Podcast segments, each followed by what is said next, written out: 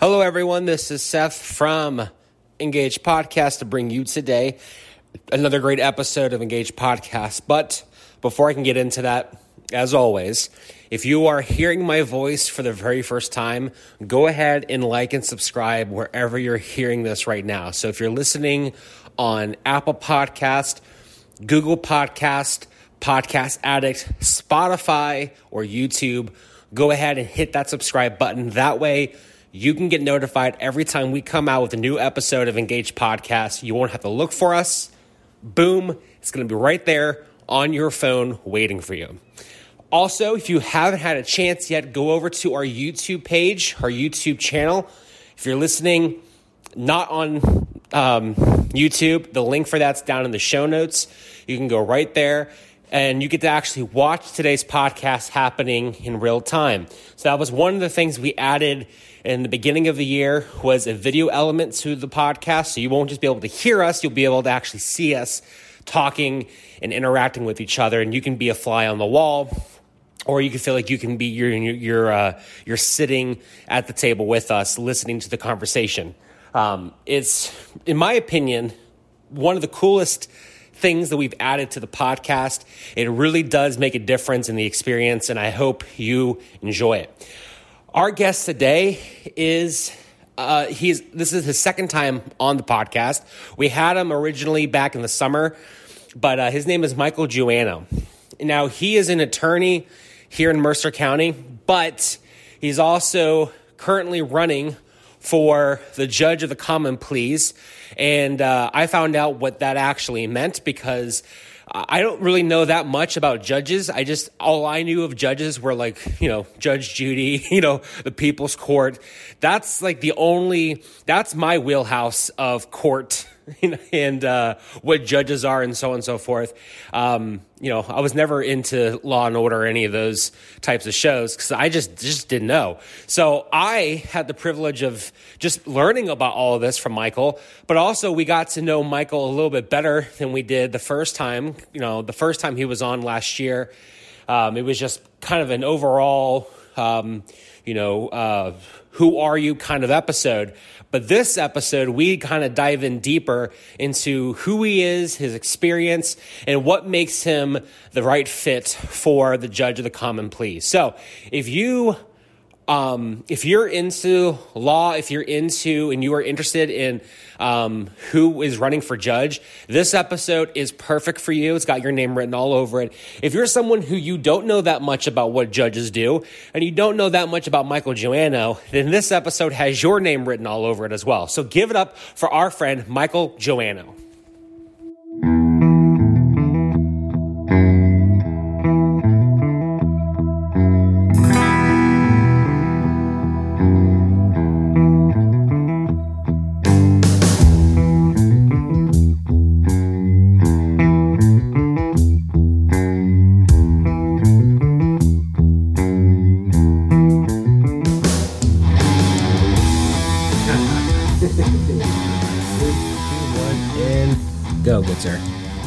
Welcome back to Engage Podcast Studios. Here we are sitting at Faith Presbyterian Church. Today I have the pleasure of always sitting with my right-hand man, Seth Walters. Yes, sir. How you doing?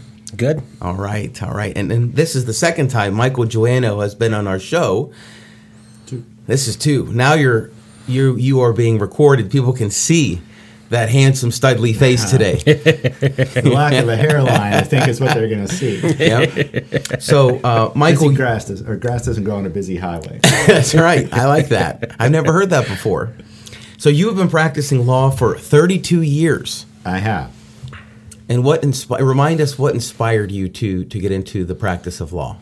Well, my mom, when my older brother was born, he was designated the doctor, so I was designated the lawyer. Uh, no, I, I grew up um, I like to read. I like to think logically, solve problems, and I was always drawn to the law because it's a way of solving problems. Uh, my dad was a draftsman, but he was kind of a self-taught engineer. Another way to solve problems. So he wanted me to go to engineering school. So I started there, but once I got there, I realized I think I can better do it in the law, so I changed my major from engineering to pre law, and, and I haven't turned back because they both are solving problems. Mm-hmm. It's just using a little different uh, set of tools. Right. So, what what are some of the tools that you have to use to solve your problems as an attorney? Well, logic, of course, has to come into play, and you have to be able to understand um, the dynamic of the party's interests. So, to solve a problem, you can't only represent your client's interests. If you don't understand what the other side is trying to get out of it, then you're never going to get them to find the middle ground. And that's really the key is breaking down the barriers, getting the building blocks to as simple a base as you can get and then building it back up. And you almost always then can find a resolution. And if you don't understand what the other side's doing, then you I don't believe you have a chance of legitimately resolving the claim. So you have to understand the other side's argument as well as you understand your own. Mm-hmm. And you have to understand why they have that position as well as you understand what your client's motivation is. So in the end, it's kind of merging those two concepts together. And, and I don't know if you asked this later, but that's what Judge Fornelli, my first boss, taught me when I was a law clerk, and, and it, it, enforced a lot of what I learned in law school. So I've tried to put that in practice throughout my entire career, and I think I've done okay with it. I see. So there's more than just what's going on in terms of you and your client, right? Maybe people think that eh, eh, when they're first getting into the whole being an attorney or any kind of negotiation, I guess, right? There's also another whole dynamic of thinking about the other person and what they're going through, what they they need, and all that good stuff. Uh, maybe not as much as what they need, but what they want, mm-hmm. and, and, whether it's something we can give them, and how does it interact with my clients' wants. And, and I got to say this: there's so many different types of law. I'm talking as a litigator. I'm talking as somebody who's dealing in conflict resolution. That's usually, if we can't reach a resolution, we're going to some fact finder, whether it's a, a, jury, whether it's a judge, whether it's administrative law resolution or hearing referee. Um, we're going to some place where if we can't reach a resolution, somebody's going to reach it for us. Right. There's a lot of other law. You know, in real estate law, you have conflict, but you're not always looking at litigation. There's estate planning administration where you have competing interests amongst a family. You have domestic law where there is a resolution in a court, but you're dealing with so many different dynamics. So there's no one size fits all, I guess I would say. I think I've carved my niche out, but I understand that the others are out there. And there are some commonalities between uh, resolving in, in what I primarily practice in versus what other attorneys do, but I don't want to give the sense that it's real simple because sure. it's such a dynamic area of professionalism that it can go in many different directions. Mm-hmm. So, what what are the qualities that make a an excellent um, attorney? And and the cat's out of the bag. You're you're also going to be running for uh, the Court of Common Pleas here in Mercer County. Yes. So you're going to speak to to that element as well. But what are what are the qualities um, that you think are absolutely critical for people to have in order to pursue something like this? Persistence. You have to be willing to keep digging, digging, digging to get to the resolution. It's not always going to just appear. You know, you've got to be willing to look for the answer. Um, you have to be able to break things down. So I think having the ability to uh, tackle a problem and breaking it into its smaller components, that's where the, my engineering mind, I guess, comes in, helps a lot. See where there's agreement, see where there's discord, and see how you can merge those two concepts together. You have to be, you know, there's a certain, I'm not, how do you say this humbly? You have to be an element of intelligence. You have to be able to digest all that information and compute it which uh, I think uh, that's what the bar exam's for. In law school, it's to, to weed out those that might have difficulty. And then, depending on where you want to go in your practice, there's different disciplines. Are you a good litigator? That means somebody who uh, is very well spoken and can uh, project well, and, and, and people believe what they're saying and they trust them. There are good writers that are able to take words that you know 30 words here and rearrange them and make an argument that would hmm. blow your mind. So there's a lot of different uh, skills that can be incorporated into the practice of law. And that's why so many people are lawyers that don't ever even practice law. I mean i think what geraldo rivera is a lawyer? And, and he's a, a and uh, there's, there are several actors newscasters sports personalities uh, steve young I was just going to say that. lawyer. Yes, that's correct. So yeah, it, it, it teaches you again how to think critically, and that can be used anywhere. Yeah. Very cool. So, um, with you running for judge, well, first of all, I, for my personal, because I'm I'm wondering, is the Court of Common Pleas how is that different than just running for? Because I always thought just running for judge was just running for judge. Are there different levels of judges, and what does the Court of Common Pleas mean? Okay, so there are there are many different levels. Uh, the the primary level in Pennsylvania would be we call it a district magistrate. Okay. and the district magistrate is the person that hears mostly small claims.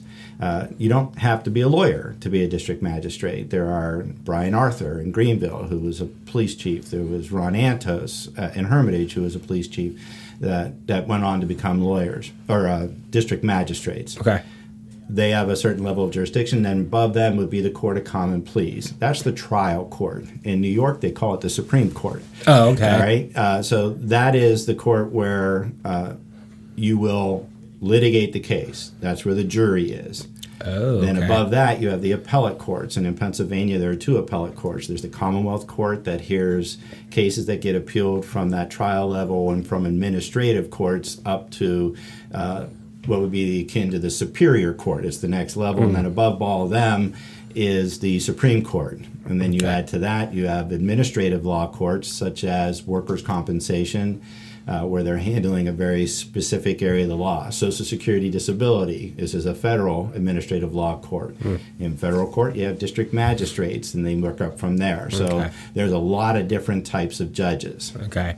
Okay. I I just I don't know why. I've just never heard the phrase the court of the common was it pleas? Yeah, I've never heard of that that term. There's a restaurant down in Pittsburgh, the Common Plea, that's uh, right in the area. The uh, Okay. well, I don't know if it's still there or not. I had dinner there a few times. Pretty good. The lawyers used to go there, but it, it's a fairly common term. But that's the primary court of jurisdiction in the Commonwealth of Pennsylvania, where you hear your cases. Okay. Interesting. Interesting. So what made you uh, look at that and say I want to do that? I I alluded to it earlier. My first job coming up uh, What- what- was what- with Judge that- Fornelli. okay. I was a law clerk. But even before that, when I was in law school, I did a lot of um, moot court trial competitions, uh, appellate advocacy competitions. That was my passion, and Okay. I got awarded the Order of Barristers, a national order for doing that because we my teams actually advanced. I went to Philadelphia, I went to Detroit. I, I got to travel a bit for it. Cool. So it gave me a feel for what it's like to be involved in the case and, and litigating it. And then when I went and became a, a clerk, the, the first thing I saw was how to look at it from both sides. So Gotcha. if there was an argument that was being presented to the court for resolution, you know, not the case, but just an issue, uh, they would present it to the court. The judge would then have them uh, brief it. So I would get both sides briefs. I would review their research, do my own, and then reconcile the two and help the judge uh, come up with a solution. That was, of course, the judge's solution. And I really got a feel for that. And then I got to see all the different things that were done in the courtroom, and I really enjoyed that. So I knew I wanted to be a litigator, and I knew at some point I, I as hoped that I felt I would get to the point where I felt I could do the job. Okay. And that's where I think I am. I, my belief is that attorneys that have a lot of experience are supposed to kind of, I don't want to say give back, but take that experience to the court and use it at, you know, towards the end of their career, which is kind of where I am. Um, and it's a good way to take that experience and and put it to use, practical use for the county. Very cool. So I- I would say I, I imagine in that that job, both as an attorney and also um, as a judge, you deal with a lot of difficult people, right? Well, yeah, there's uh, a lot of difficult people in the world, as we know. Of course. Uh, and when you're involved in a conflict, it can cause people to be entrenched. A lot of emotion. Okay. And emotion can make things difficult. All right. So, yeah, you do run across difficult people. So how how do you deal with that? How do you go about that? the first thing you try to do is bring them back on point. Okay. If they can't see what the real issue is, losing the forest for the trees, Hmm. uh, then they're never going to get a, a resolution. And so you, you try to bring them back.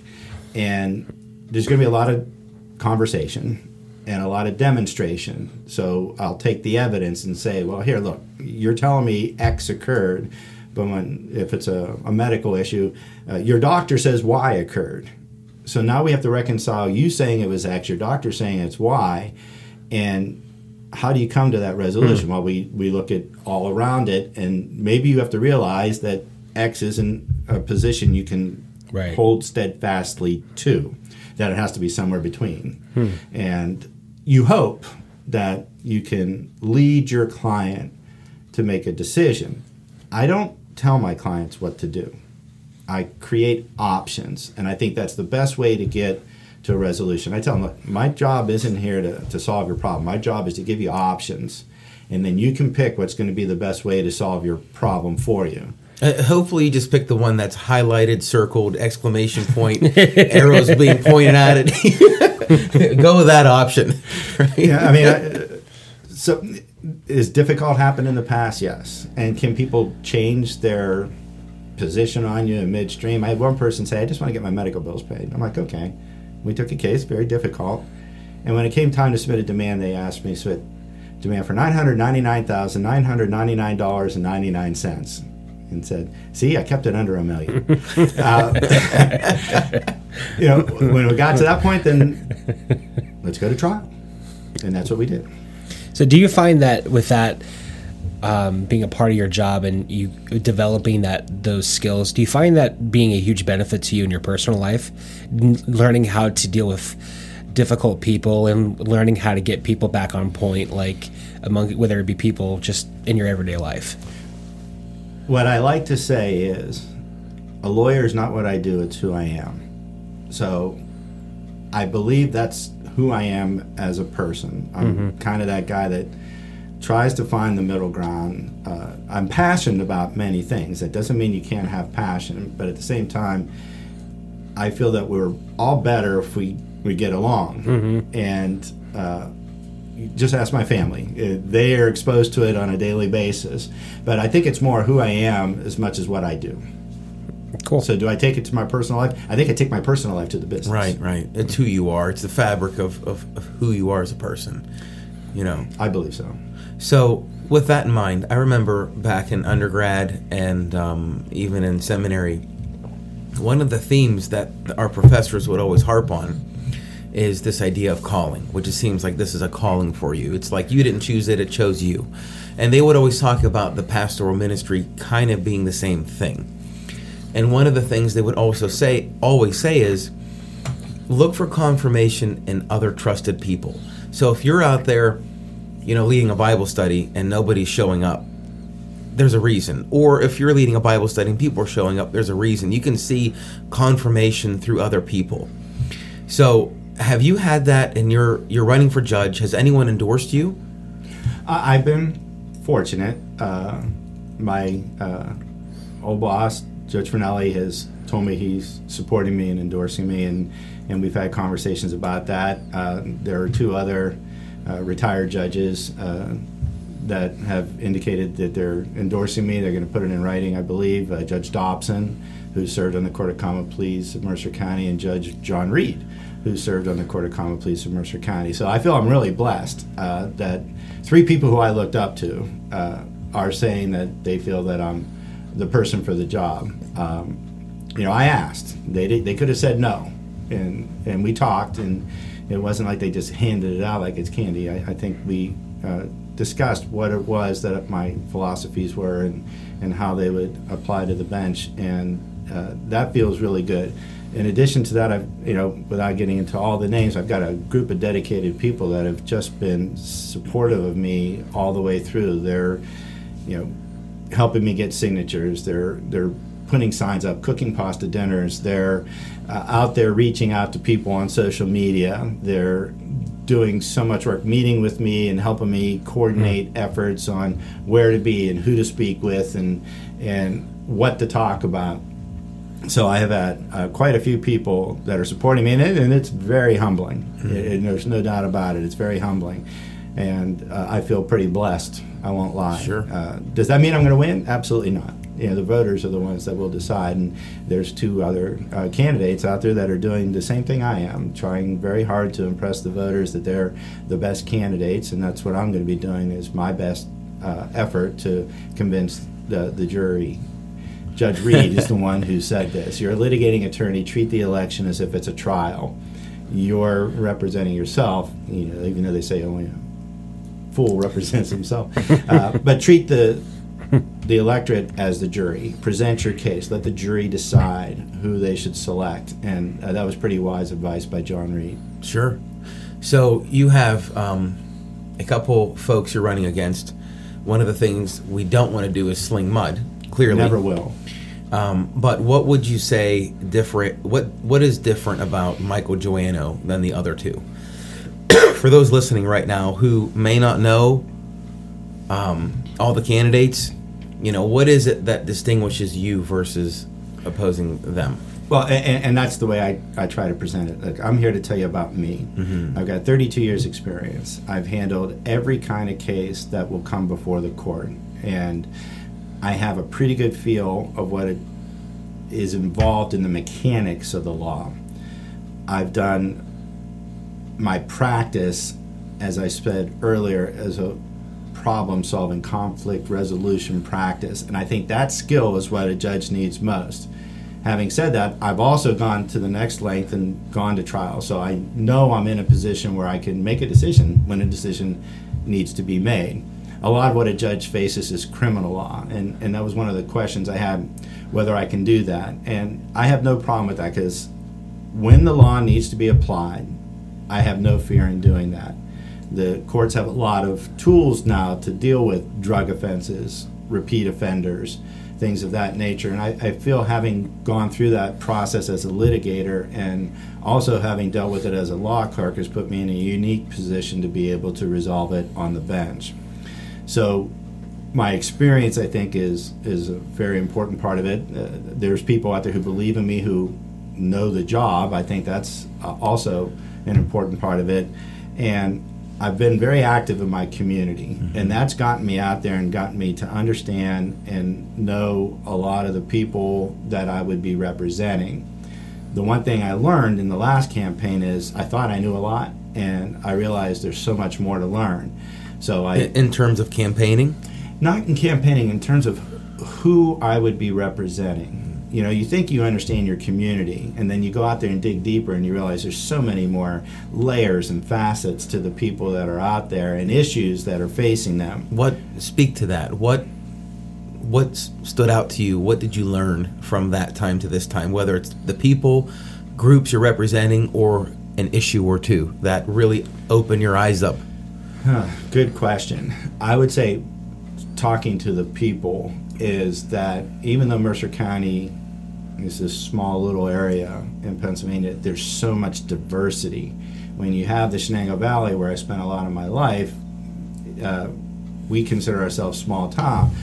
When you get out to some of the more rural areas, you'll see that the travails they're facing are not the same that we are. Uh, I was at Jefferson Township Borough meeting, and they said, "Come on out. Let me show you what it's like on a farm." And I'm like, "Absolutely, I want to do that because the issues they're facing are not the same that I'm facing." With a house a few blocks from the city center of, of the city of Hermitage. And that's what I'm talking about. There's a diversity in life, there's a diversity in the way um, people seem to approach society, whether it's religion, whether it's politics. You know, I can't get into politics, and you always want to avoid religion. Um, everybody has their faith, and I think that that's personal and, and important. But that's what I'm talking about. So uh, Judge Dobson made a really good recommendation. He said, draw a line from Wilmington Township to Jamestown. That's the spine of Mercer County. That goes right through the heart of Mercer County. He goes, make an effort to get to know those people. So I've been going to the board meetings, the borough meetings, and I'm continuing to do that. But I took his line, I took a ruler, and I made it wider. And I figured, let's try to cast that net as wide as we can. And, you know, Grove City is such an important part of the county. I was at the Grove City Borough meeting last night. Um, I trying to get to as many as I can. There's only so much time and they all meet on the same days, but that was really good advice. Get to know the people who are running the communities and help to learn about them. What we're missing in this campaign because of the coronavirus are the pancake and pasta uh, meals. I called it the pancake and pasta trail last time where you're going to every pancake breakfast and every spaghetti dinner, and you're meeting the people at the Lions Club, uh, at the VFW, at the church hall. And I really enjoyed that part of the campaigning, and, and that's been taken away from us. Mm-hmm. So uh, I'm trying to find other ways that I can continue to get out there and get to meet the people, and, and it's uh, eye opening. It's really, it expands. I, I take into every day the mantra that you can learn something new every day. Yeah. And you never know where you're going to learn it from. You can't be so pompous and arrogant to think that you know it all. You've got to be receptive to learn from others. So that's what I'm trying to do. I remember reading a book by Tom Peters called Excellence in Leadership. I think it came out in the, in the uh, er, mid '80s, and um, he it's a it's a pretty thick book, but there was really one uh, principle that leapt off the page at me, and then I come to find out later that it, it made a huge the book had made a huge impact on the um, leadership and managing kind of theories. And he came up with something called MBWA, which means manage by walking around. Or if you want to say LBWA, lead by walking around, same idea. And that is that there's nothing that's going to be able to replace you getting out of this cubicle, your office, and being with people, rubbing shoulders with people, listening to people, in fact, you know, it's all these things are amazing because they're all biblical. It's they, they, we'll discover these things in a secular world, but it works because God wrote it, He wove it into the fabric of who we are, um, and that's one of the things that you know when I read the Bible, you always see Jesus with people. He was he was never hiding. I mean, he did occasionally distance himself to pray and things like that, but the point is is that he was always rubbing shoulders with people. He was near them and heard their stories. And um, it seems like that's one of the you know the marks that that you've learned and are out there doing. And i think that's really important because there's nothing that could um, replace that being with the people hearing them. Um, just the difference between last time and this time you sharing i've learned new things new issues new problems facing folks. I've also heard more stories from people that to me can't be accomplished sitting in a room. No, and, and you get to meet the people, and you realize how wonderful they are. And uh, following up on Jesus real quick, you also got to go to the children too, and that's one of the things mm-hmm. when you ask what I feel makes me a good candidate. You know, I've spent a lot of time coaching and right. leading youth, and children are extremely bright, and they say they say the darndest things, but a lot of those darndest things are full of wisdom. Mm-hmm. So that's one of the other things I think uh, I, I, made myself receptive to listen to everybody, and I'm willing to listen. I, am doing a lot of talking right now, but of I course. like to listen too, and you learn more by listening than talking. Yeah, yeah, yeah. I, I mean, one of the things I always think about is the fact that you know, I think in in our American modern culture, we always get the the like levels of influence all mixed up. We tend to always think that people who are in whether they're politicians or people who have lots of influence and a lot of power and a lot of money, it's their job to change the culture. It's their job to change society. It's their job to change. But I mean, looking at the Bible and even throughout, if you look throughout history, anytime a nation has ever been changed, it was never by the people who were on the top. It was always by the people who were on the bottom. And that's why Jesus, I mean, it's, it's again, it's one of those things that I never realized until someone said it in a sermon, which was Jesus, if, if, if going to Capitol Hill was the solution to everything, then Jesus would have gone to Rome but he never stepped foot in Rome. He never spoke to Caesar. Who did he spend most of his time with? He spoke. He spent his time talking to everyday people, and he was helping to improve their life by healing them, by loving them, by taking care of them, by listening to them too. And it's just that's it's such a simple thing. And the, I, I I'm thinking back to when um uh Chris Fry uh, Mayor Chris Fry was was in here, and he was talking about how his campaign was very basic. He just went and just knocked on doors and just talked to people, and, like it was kind of, it was like I think he even said in that interview how it's such an easy thing, but for whatever reason, um, we tend to forget that that's the most important thing, and it's it's the most classic way to really influence people and hear people. Yeah. People don't don't care how much you know until they, they know how much you care. I Yeah, think that's a good enough. Yeah. So Knocking on doors, is something we want to do, but it's going to be difficult in the age of Corona. Of course. Yeah, and, and and the weather outside. You put your ice skates on and yeah. just go from door to door. yeah, you it's know. not easy to do in February and March. No. Um, so let's let's think a little bit more about people have to inspire you at certain points, and you have brought up Judge Fornelli, not just today, but the last time you were here. And Sure. You're not the only guest that has brought him up. We have had the privilege of having Jeff Lynn on our show a couple of times as well, and he brought up and said, "You need to get him on the show. He is just an amazing person, amazing mind. Uh, The world needs to hear from him." So that has really escalated my interest, our interest on having him here because you're hearing all these people share about him, but you've had the honor of sitting under him.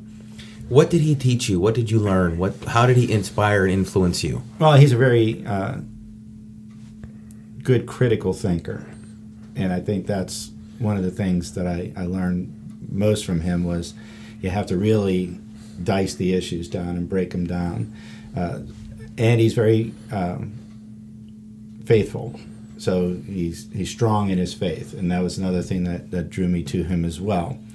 But I don't want to minimize the other influences. Uh, just looking at the two other judges, John Reed was one of my mentors in the first job that I had outside of the uh, clerkship at Robin Moore Goldstone and Valentino, and and his demeanor, his way of communicating was par excellence. You know, he had what they call the judicial demeanor, and and I learned that from him. And Judge Dobson, when I was a law clerk, he was doing work for the court in various places, and we used to sit at the table and dissect cases together. And I learned from him, you know, the the delving into it. So there's not just one uh, influence that I've had from a legal uh, perspective. I think at least three of those, and there's many others. I, I'm sure I'm doing a disservice to a lot of people. Uh, but Judge Fornelli would be a wonderful guest if you can get him. I would I would recommend it highly. So flipping that, so there's people who you're looking up to throughout your life, but is there anyone below you where if you had the chance to men- mentor, right? Like you talked about persistence. Is there anything else you would take a young person to the side and say, okay, you're gonna you're gonna pursue this. Here's what you need to do. Here's what you need to read. Like, what would those things be?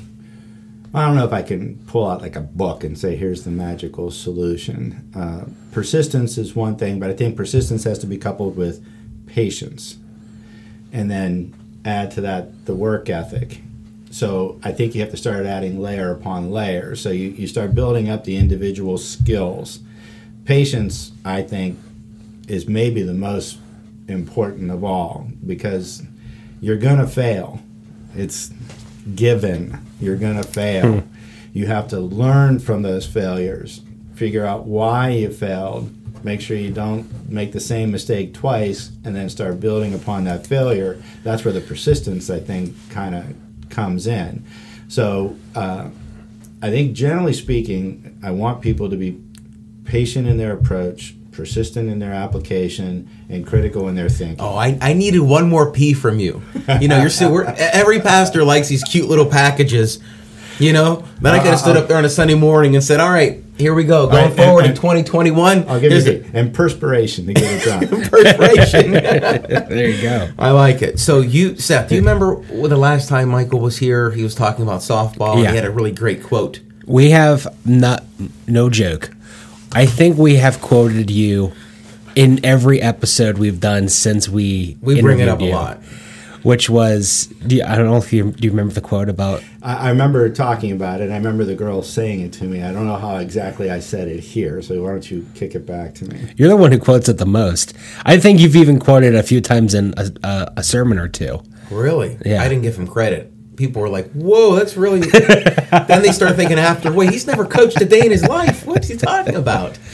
so we were we were talking about the nature of um, Overcoming get- getting yeah striking out. I think we use this quote, which is on the wall. I don't know if they can see that. It's smooth. A smooth sea never made a skilled sailor. This is a very popular quote. It makes total sense out there. You're going to go through tough times. and we were talking about coaching, um, and there was a girl I believe that was getting up, striking out, getting up, striking out, and you had gave her some really great advice, or she had given you advice in the lines of every next at bat is another opportunity. Correct. Was that right?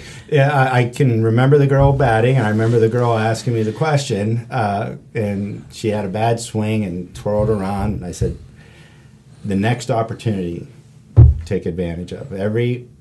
Set, the, you're going to get another opportunity the next time. I can't remember the exact words I used when I mm-hmm, was mm-hmm. here, but that was what the concept was. Every pitch is another opportunity. Right. And the next pitch, she lined a double into the left center field uh, outfield, and that you know, and that's when the other girl said, "Coach, that was really." It is. it's it's great. Because I said it right before she had the hit, and, but I believe that, and I tell, like for example, if they make an error, I say the next play is the most important play. You can't dwell on past mistakes. Hmm. You have to learn from them, but you can't dwell on them. You have to take that and move to the next level. And if you don't see that every minute of every day is another opportunity, then you're missing all those wonderful opportunities. It's an opportunity to begin again, but better. And and what I like about this conversation is you've proven that. You know, from from the first time to this time, it's another another opportunity for you to say, what can I have done better? How can I tweak along the way? So I have to ask this next question. I don't know. Um, when we were talking beforehand, that maybe some questions are off limits, and that's fine. I don't I don't have that knowledge, and Seth doesn't have that knowledge.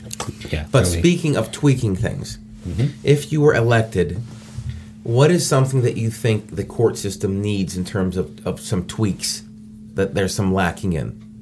I, I, it's hard to say that there's lacking. It's such a complex machine that, like the little Dutch boy, am I allowed to say that? When you plug the hole in the dike and another leak springs out, the old, Right. the old uh, fable. Uh, so you have to look at it comprehensively. Do I see things that I think I can contribute? You know, I bring in uh, a strong civil litigation background, and I think that that would be welcome to the court, uh, given the current makeup. And I can learn from the criminal aspect of it, and I see that they're starting to make some changes. For example, well, coronavirus forced some changes, but you know, the first Tuesday of every month is to call the list. You bring all the criminal defendants there, and it's very unwieldy. And I always thought that that was something that needed to be changed. And with the last um, election, they've already started doing that. But part of it was also being uh, forced by necessity, which is the mother of invention, and they're adjusting uh, the way the court handles the volume of criminal cases that come uh, in front of them. Since then, there's been new tools that have been added to the court: uh, veterans court, uh, drug court. There's now a um, rehabilitation program for inmates at the state correctional facility. I see the ability to do that. I've done it with my clients that I've represented, and I see opportunities to do that again. Because I had one question in uh, one of the meetings I went to well, what would you do with drug offenses? And I said, well, I would use the tools that are in front of us. We want to stop the, the person who's using the drugs from using them because that's what's causing them to repeat crimes over and over again uh, on a large uh, percentage of it. So I see that there's tools being developed that need to be incorporated into the court, and I, I, I feel that I have the ability to do that, to use all the tools out there, and that's what I think I bring to the table. Uh, can I tell you that the courts are doing something wrong right now? No, I can't say that. Do I think I can help improve the function? I think the answer is yes. All right. So, next question. I and again, this is uh, so my whole like the wheelhouse of my knowledge of the judges is just very minimal. Okay, so I'm enjoying this because I'm just learning a lot about what it what what judges do, what attorneys do, because that's just that's just not my like I said, that's just not in my actual uh, wheelhouse. But um, so why should voters support you rather than your opponents? And again, we've kind of alluded to this already about what you bring differently to the table. But um, with your personality and things that you've learned in your experience with being an attorney, what makes you stand out? Well, I, I hate to sound like a broken record, but you have to go back to the experiences that I bring to the table. And when I use the phrase experience, I'm incorporating a, a number of different things. There's my legal experience. You know, 32 years. I started as an associate, and then I became a partner in a law firm, and now I own a law firm. I've been through every step All that those. a lawyer is going to go through: law clerk, associate, partner, president, owner of a group. So I bring experience legally, and add to that experience all the different types of cases that I have handled throughout my career. Those are the cases that come before the court. So I've got the experience on those types of matters. Then you have the experience that I have in what I call service, you know, the community activities. And, you know, you say it's service, but I get as much out of it as the, the people I'm working for. So all the boards I've been on, like the Community Food Warehouse, the Little League, Girls Softball, Junior Achievement, uh, done the American Heart Association Heart Walk chairman, uh, pra- uh, president of the board of directors of my church. I bring all that to the table. So I think I have a wide variety of experience there. Uh, add to that, you know, the work I'm doing with the, the Hickory schools, the football announcing and the filming and the play-by-play. I've gotten to um, do all a lot of uh, public speaking from that. I think that also helps because as a judge, you've got to command the, the public. Um, you know, I'll add my faith. I think I have uh, faith in God. I pray a lot. I wish I had more. I wish I did more. Uh, but I think I bring that to the table, and I have a, you know, a strong family supporting me. I think that's important. You know, my wife and my children, my in-laws, my mother, my brothers, they're, they're all supporting me. Um, so I think when you put that package together, I think I, I bring all the necessary tools. Very cool. And um, I feel I, I, I would do a good job. And if I don't win, I'll be happy to go back to my law practice, which I have built to be what I want it be. to be. So I'm in a win win. I, I say this a lot to my clients. So, for example, if somebody's applied for Social Security and they didn't win, or they're trying to get workers' comp and they were denied, or there was something else that you know we didn't get quite to the level they needed, I would say, all right, well, look, judge said you can work. Let's try it. Mm-hmm. Let's go out there, get the job. If you get the job and you get the income and you get the self confidence that comes from the job, that's a win. yeah. If you get the job and you can't keep it because your medical conditions are such that they're interfering with your ability to do the job, the reason we applied for the disability in the first part, well, now we have evidence that you, you've tried, and they, they, you know, they'll help those who try to help themselves. Yeah. And if you can't get the job because nobody's giving you the time of day and, and you've put out 30 applications and, and you just can't do what's necessary to get that job, well, now I have evidence. So it's win win win.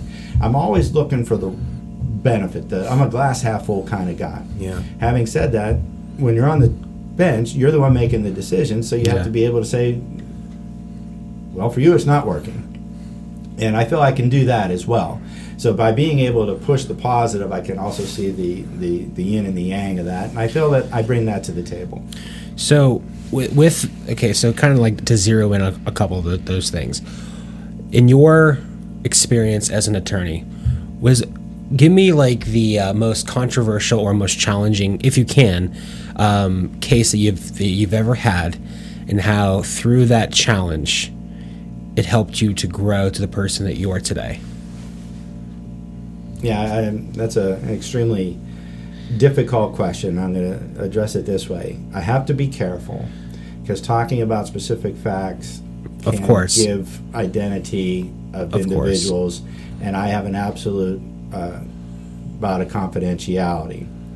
Um, I would say one of the harder things I had to do was when I was a young attorney. There was uh, a criminal trial, and there was uh, man murdered children went on a shooting rampage, and that case came before the court and, on appeal, and I was the one charged for writing that opinion. So I had to go through all the testimony Mm. of the terror that this individual rained on the community, and I had to reconcile that with the legal issues, hmm. and that was that was a significant challenge, significant enough that even when I left the clerkship and started my first job, I maintained that obligation. It took extra time, and I did that on my own time when I was done with the judicial clerkship because I saw how important it was to look at what was done and be able to get to a resolution. So I can't talk about specific cases, but what I can say is I've seen the worst that people can do upon each other. and I've seen it on, on um, I won't say on a regular basis, but on more than enough on a frequent basis. And I feel that I'm capable of handling it. And I think that's the hardest thing a judge would have to do is because you do see when people are doing the worst to each other. Mm-hmm. And you can't let that affect your soul. Mm. You have to be able to handle that objectively. and that's was really the last hurdle I had to clear in my mind before I put myself up for the position. Am I ready to do that? Right. And I feel that I am. And uh, I don't know. Did I answer that question? Yeah. I, yeah. I, in Absolutely. preparation for today's interview, I was online um, looking up, you know, great questions to ask potential judges. So just let you know, none of these are mine. Okay. Um, I, and there was a, a, a, a judge who was reflecting on his career, and um, one of the questions they asked him was something like you asked about uh the most difficult decision. And he said that he made a decision once where it was a um, something about a like a that he let someone out, and within a couple weeks he killed somebody. And this is when he was a young judge, and he said he stood he was up for nights, just devastated, crying, you know. And so I it's just one of those things because one of our questions, and we we've kind of alluded to it, and you've mentioned it that folks out there just don't really think about at all ever what what does a judge do? Or they have this concept in mind but they don't think of all the different facets. But then on top of that they think of a, a, a guy or gal in a robe that could be very mechanical whereas this is a very emotional mm-hmm. job. I can't imagine having to deal with that scenario, the scenario you, you're referring to, all, all the custody stuff, you know, that, that has to be very difficult emotionally um, to deal with, I would think. Well, that I talked earlier when you said, "How do you deal with a difficult client?" You have to remove the emotion from the equation, and that's what I've been doing for 35 years. Do I recognize that there's emotion on both sides? Absolutely, um, but you have to remove. So I can't talk about specific cases. I can't talk about how I would rule in a specific manner. What I can say is,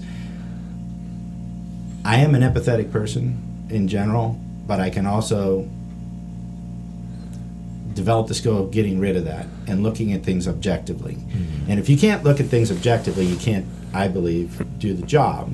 So just on a general basis, I think that is critical. And I had to feel comfortable that I could get to that point. Hmm. I mean, when you see horrific things on TV, I would look at it saying, would I be able to deal with that if it came in front of me? That that's kind of what I've been putting myself through and getting prepared to whether I was going to run for the position again. And those were the I don't want to say skills, but those were the aspects that of the job that I've tried to look at and feel comfortable that I could do, and I, and I feel that I can. Yeah. So with with thinking about the what what we just in the last couple of minutes have been talking about, I imagine that it uh, you even at some points maybe overall have kind of lost like that faith in humanity because I'm thinking of just just here like with our guest last week, um, the corner, John Libiante. Yeah. The Benatti. he did the same thing to me last Exact week. He same did the same exact thing. um, with seeing the worst of humanity, do you find it difficult to uh, have that faith in humanity to see the to still see the good in humanity? AKA, are you dead inside?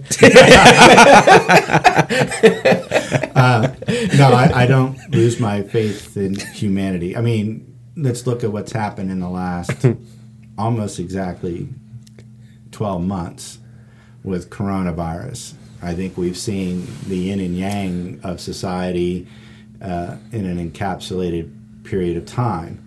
And have I lost faith that there are good humans out there that want to provide for others? All you got to do is look at the nurses, look at the truck drivers, look at the people stocking the grocery shelves, look at the doctors, and, and you have to say, no, humanity's there. Are there those that have um, challenged us?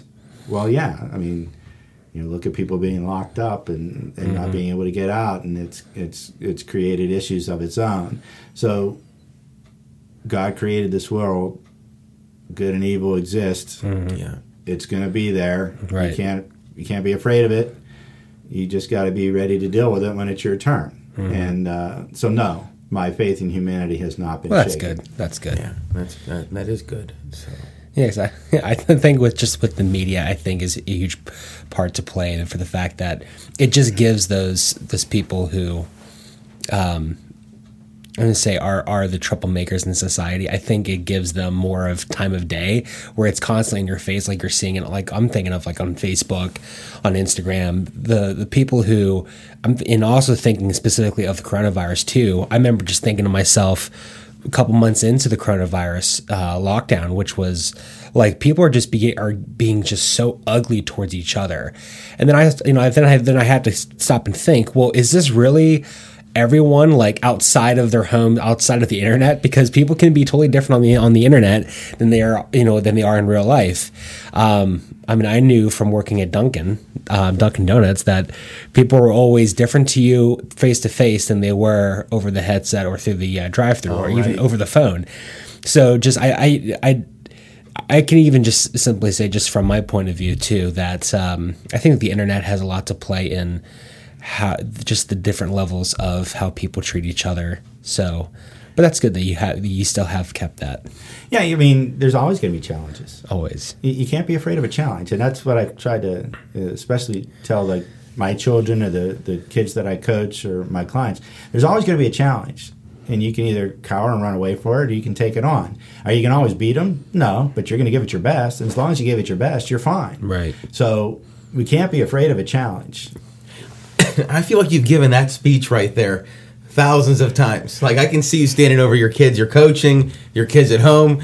Uh, When they listen to this, they're gonna go, "Oh yeah, I've, I've heard that before. I've heard that before." Well, That's a good one. it's just a way of life. If you are always looking behind you, you're never going to see what's ahead of you. So, you know, and if you back away from every challenge, you're never going to advance. You, you, you've got to be able, again, to pull the positives out of whatever situation you're in, good, bad, or indifferent. And you need to be able to find a way to move beyond it. You know, they say time heals all wounds. There's a lot of challenges that people face over time you realize when you get past it and you maybe take a glimpse back it maybe wasn't as big a mountain as you thought. But when you're standing at the base of it it looks like it's insurmountable. Yeah. so um, i don't shy away from a challenge. And i don't know what that makes me but maybe i'm a fool. Maybe i'm don quixote. I, I don't know. But Maybe you're Greek Spartan. there you go. But I don't shy away from a challenge. And win, lose, or uh, draw. I'm going to always give my best effort. I am a very competitive person, and I can take you can take that to the bank. When I do something, I'm doing it to be the best that I can be at at it, and uh, I've got a pretty good challenge in front of me right now with a, a campaign, and, and it's it's going to be interesting. And the challenges are so varied, I can't even tell you what they are. Well, we wish you the absolute best of luck, and we thank you for coming to the podcast studios for round two. Yeah, thanks for having me back. I appreciate it. Absolutely, it's our pleasure. Yeah, yeah, it was great, and I, I'm trying to. Th- I, I would love to find out what tidbit from this episode we're going to be quoting for the next. I know for it is. next year. The one about looking back over your shoulder. If you keep looking back, you can't look forward. I love that. You can't, you can't Yeah. see forward when you're looking backwards. That's listen to, absolutely listen to the great theologian Michael Joanno. Now, Theologian's a good song by Wilco. if you like music. Well, thank you so much for your time. Um, this is Anthony Clauditis, pastor here at Faith, sitting with Seth Walters at Engage Podcast Studios. If you have not done so already, please like and subscribe. You will get all this awesome content every week. And if you live in the community, look out for Michael Joanno. Wish him the best.